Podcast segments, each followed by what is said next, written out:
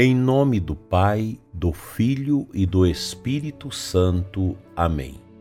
Que as almas dos fiéis defuntos, pela misericórdia de Deus, descansem em paz. Amado ouvinte do programa Oração da Manhã, estamos juntos nesta segunda-feira, 5 de fevereiro, com esta alegria da fé.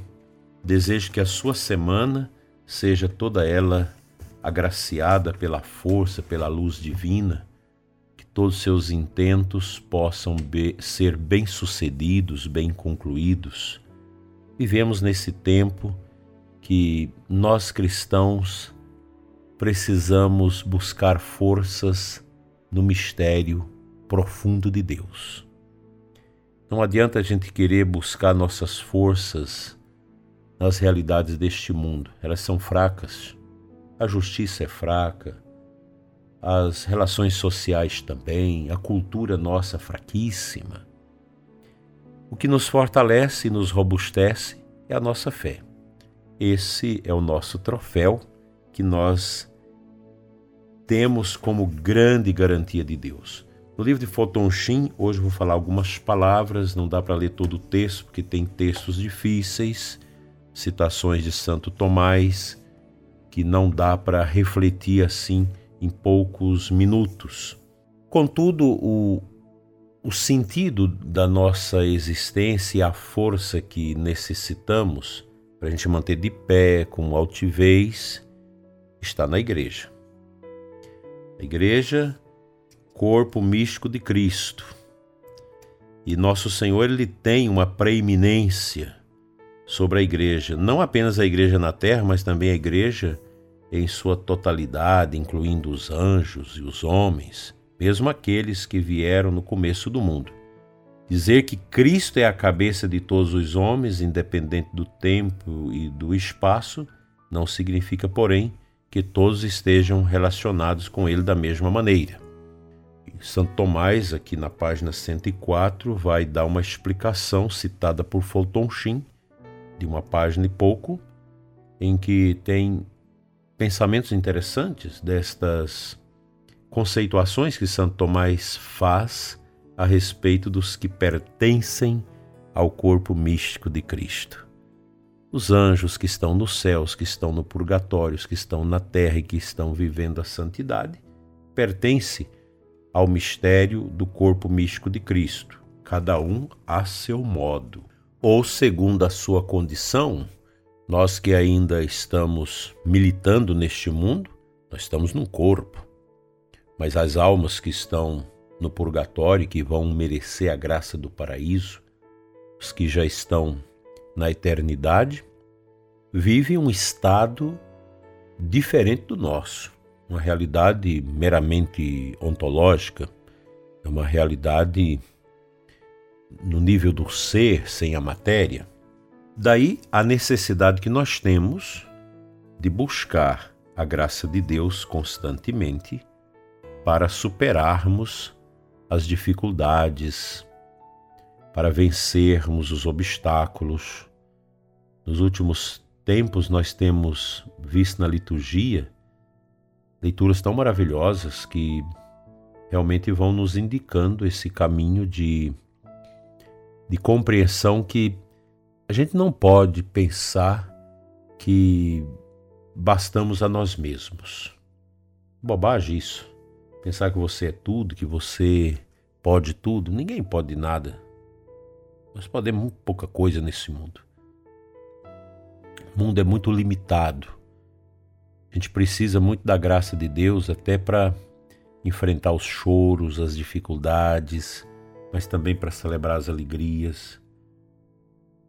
Eu gostaria que o nosso programa nos ajudasse a ver isso, que o cristão é alguém que não pertence a esse mundo.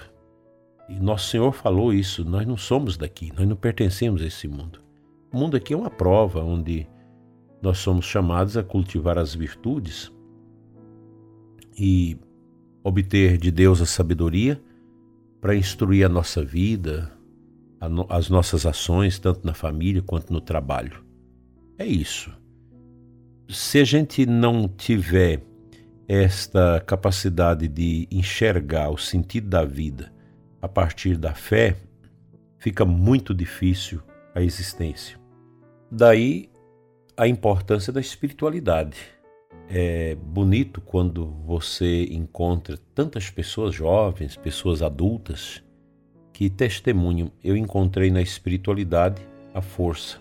Muitas pessoas procuram a direção espiritual. Eu fico sentido de não poder atender a tantas pessoas que necessitam de assistência espiritual, de direção espiritual. É uma grande carência na igreja. A gente precisava de ter mestres espirituais para nos ajudar a compreender a vida e a viver a nossa vida de acordo. Mas infelizmente nós não conseguimos. É tão exigente o mundo, eu não consigo responder mensagens de celular, todas, e-mails. As pessoas às vezes ligam na cúria, né? Nervosas porque o bispo não responde os e-mails. A gente não dá conta. Infelizmente não damos conta. A, a demanda por direção espiritual, por orientação espiritual é muito grande nos nossos tempos.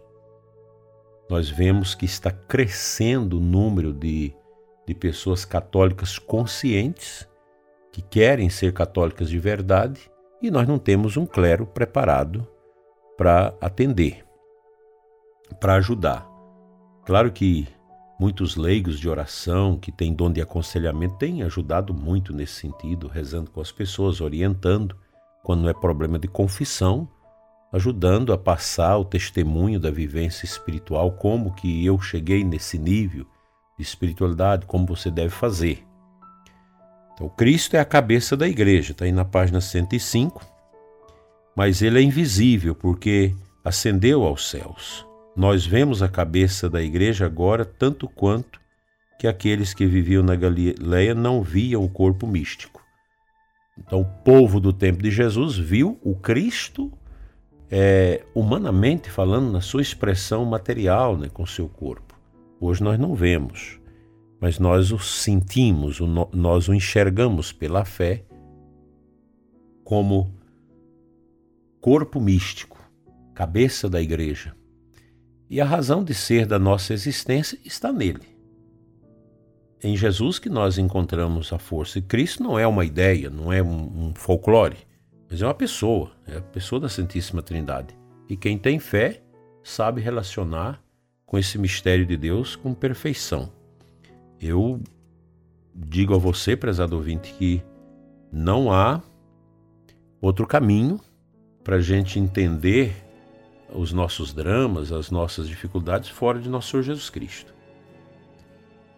Não há meios outros que possam realmente atender a, a essas angústias que realmente nos atiçam por dentro. E é belo quando nós entendemos que o céu e a terra passarão, mas as palavras de Jesus não passam. Aquilo que Jesus ensinou para nós é verdade, é vida e vai conosco. Assim, dileto ouvinte, iniciando nossa semana de atividades de correria, vamos ter fixo esta compreensão. Cristo, cabeça da igreja, corpo místico da igreja. É ele que vai nos sustentar, nos dar vigor e nos dar sabedoria pelo seu espírito, a fim de que nós possamos elaborar a compreensão das realidades que nos machucam, que exige de nós uma atenção, uma compreensão diferente. Conte com minhas orações, eu peço também as suas orações, e nós vamos ter uma semana de paz e a gente vai passar por cima de tudo que for negativo, pois nós temos um instrumento que esse mundo não nos oferece, que é a fé e a graça divinas.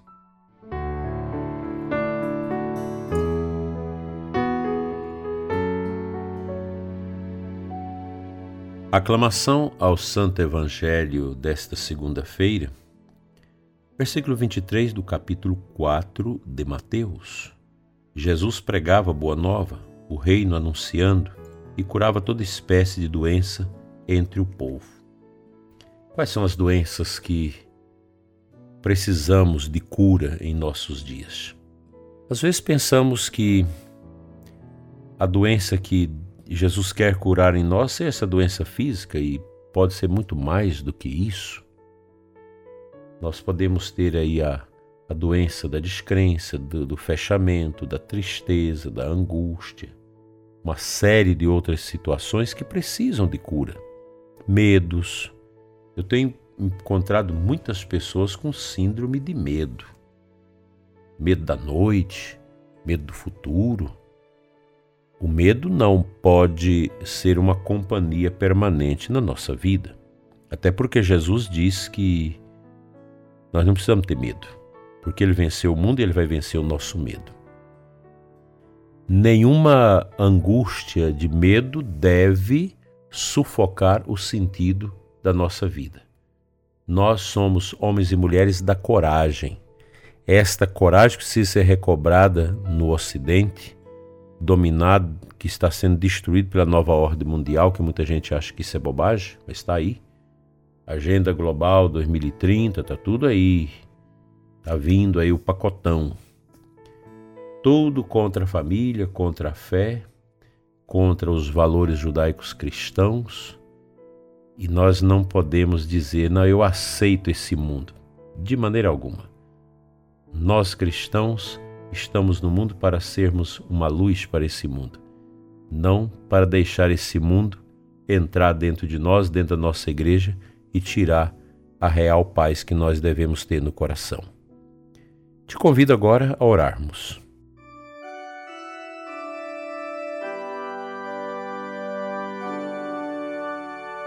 Pai Santo, Deus de amor e de poder, te apresento nesta manhã o ouvinte do programa Oração da Manhã, aqui da nossa Diocese de Formosa, também os que nos acompanham de outras localidades. Senhor, rogo-te com humildade e mansidão. Derrama uma bênção especial na vida do ouvinte que ora comigo nesta manhã. Abençoa as famílias que estão tomando seu café para sair para o trabalho. Abençoa os que nos acompanham em seus veículos, os que ainda deitados na madrugada rezam conosco. Senhor, que este programa tão pobre, tão simples, seja para todos uma fonte de esperança, de confiança e de retidão. Deus encha, prezado ouvinte, sua alma de santa bondade. Amém. Pela intercessão de Nossa Senhora da Boa Morte, venha sobre você e todos os seus a bênção de Deus Todo-Poderoso, Pai, Filho e Espírito Santo. Amém. Te convido, prezado ouvinte, a estarmos juntos logo mais às 21 horas no programa Eclésia Santa, uma catequese sobre as coisas da igreja a partir do catecismo. Venha participar conosco às 21 horas. Não perca. Grande abraço. Tenha um dia abençoado e na luz.